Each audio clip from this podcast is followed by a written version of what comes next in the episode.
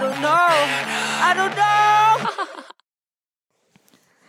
Hey, what's up? My name is Upasana, and this is Don't Butcher It, my podcast that I created myself.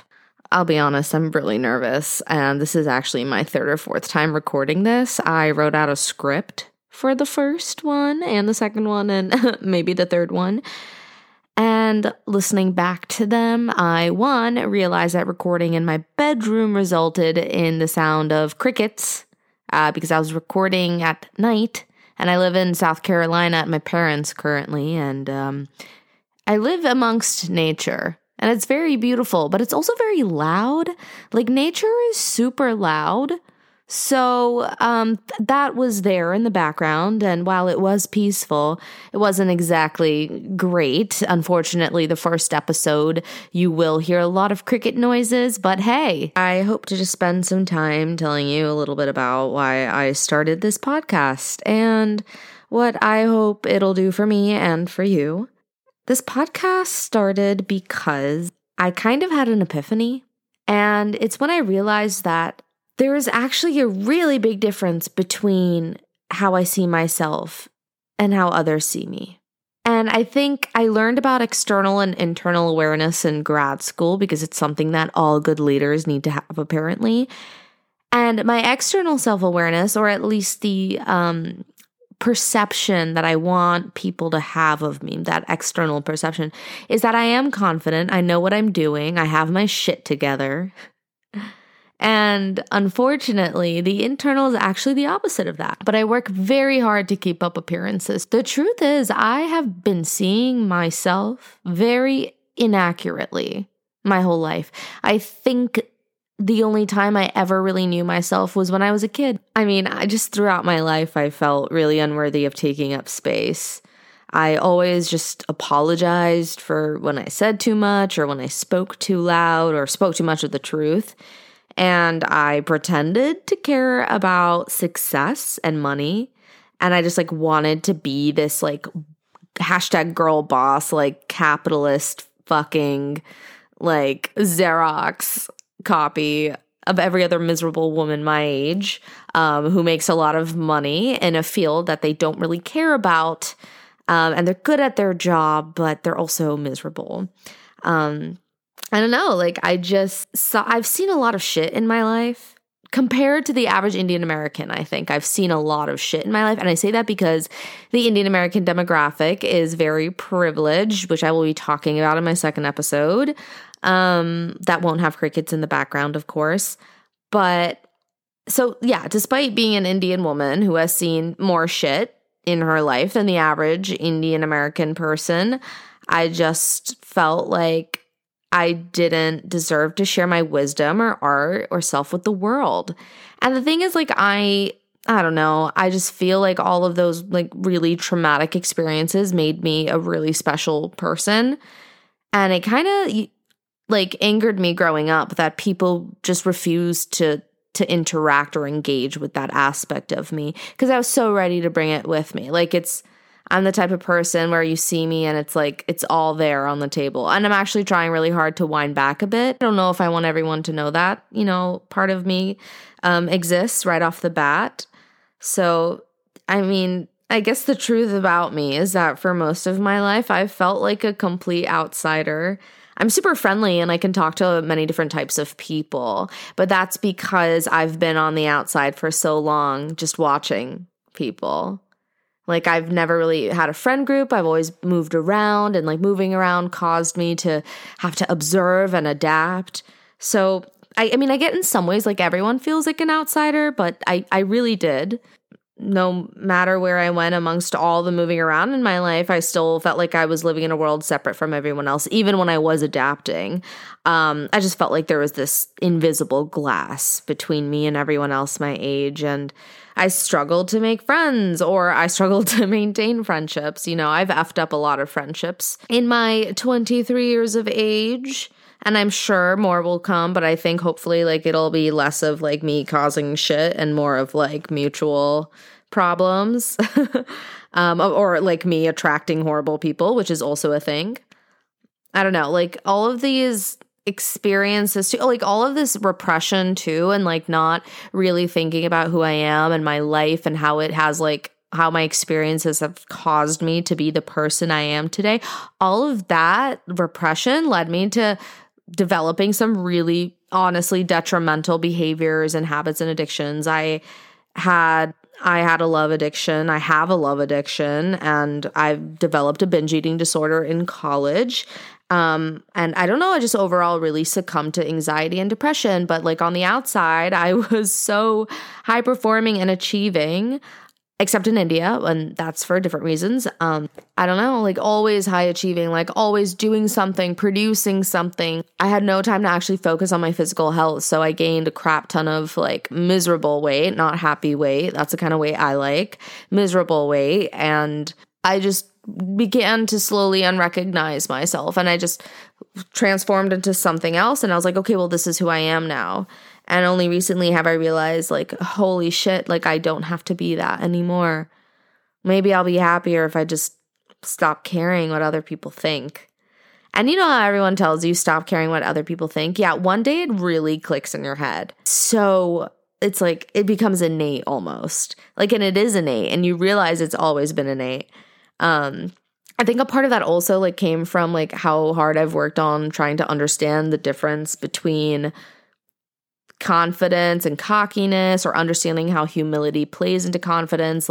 I've always been so afraid of being confident because I'm so afraid of like making other people feel bad. Like I feel responsible for other people's emotions. Like that is the type of person that I have been my whole life. Like a people pleaser, like everything that, you know, can make a person irritable and step on their own values and betray themselves. Like I was those things. And it just wasn't okay. I was miserable, you know? I was a person who, when faced with a fraction of some of the worst shit the world has to offer, I thought that the only way to heal was to conform to whatever the world wanted me to be, and it caused me to be miserable. I wanted to make this podcast because I feel like I'm finally able to take ownership over my life and myself. And I finally realized that there's no escaping hurting people. I've lived in fear of hurting people, of making people like disappointed or whatever. And it's caused me to really just lose myself so deeply, which causes me to do other things that kind of like feed into that as well. And so I wanted to make this podcast because I think I just want to share everything that I've learned to get to this point, to have this grand epiphany, which like honestly took time to build. Like I've been building this for years, like of reading and therapy and, you know, support systems and all of those things that I'm very like privileged to have had to utilize in order to get better and to understand myself more. But I feel like the least I can do is share, right? And also, here's the thing. I am a talker. I'm a talkative person. And growing up, my teachers would always complain to my mother that I was talkative as a child. And my mom would always say, well, it's because she has a lot to say. And it's true. And I try to, of course, reel it back, you know, the talkativeness, especially the fast-paced talking when I'm with friends. But at the end of the day, that is me.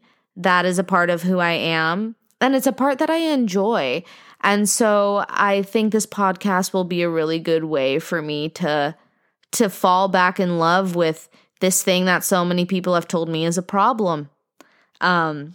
And that's just one of the examples of what we'll be doing on this podcast, falling back in love with ourselves, falling out of love with other people, and talking about it, and talking about horrible dates and racist people, the systems that we participate in, either unknowingly or knowingly, affect who we are, make us who we are today, and how, you know, we can balance that, oh, I'm a part of this bigger system that is very problematic and, you know, is built to crush me and turn me into something I'm not meant to be, with also like, at the same time, I am also responsible for the choices that I make if I carry a certain amount of privilege, and finding what that is for us and navigating that.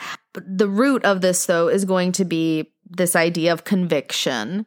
And the title of this podcast, Don't Butcher It, is actually inspired by my Twitter username. But I had these group of friends in college. We all had, like, interesting names, okay? Like, not your average, like, stumble upon them once a week or even once a day sort of names. Like, these are names you don't see every day. So my friends all had made Twitter usernames, starting with this first friend of mine. And it was kind of a play on, like, her response to when people call her by the wrong name. And then I was like, oh my gosh, like, what do I say? Like, when I know someone's going to mess up my name, or when someone already has messed up my name. Like, what always happens, and this was, like, very regular occurrence in my life, okay? Not only because of, you know, the nature of being a student, but also because I was moving around so much. Like, it would happen over and over again, like, almost each year of my life, which you'll find out as to why that happened later in this podcast. Teachers would always, I could always tell when a teacher was about to say my name because it would just pause. Either A, my name was first because my last name is B-A, or I knew that my name was second because the teacher would just pause and stare at the name. And yeah, I would always often hear the phrase, I'm going to butcher this, you know, when teachers would read my name, which is so stupid. That's such a bad attitude. That's like saying, like, I can't. Like, aren't you supposed to be a teacher? Aren't you supposed to hand out, like, cheesy lines about failure and not giving up and, like, how I can't, there's no I can't, you know, there's no, or motivational posters from the early 2000s BS. Like, yeah, so why would you just, like, automatically decide you can't say my name?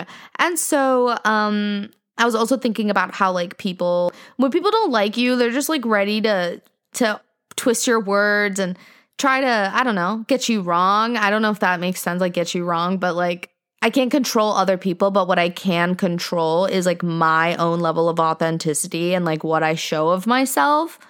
And so because of that, I want to make it clear, like, this is who I am. This podcast is all about being real.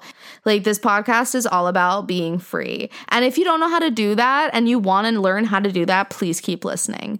This podcast is meant to inspire you to be the literal most real version of yourself and the version of yourself that exists in this moment, right? Because at the end of the day, we're changing constantly, but you need to be honest with who you are at this moment, and you need to love who you are at this moment too. I want to give a quick shout out to Anna Claire White, who designed my beautiful podcast cover art.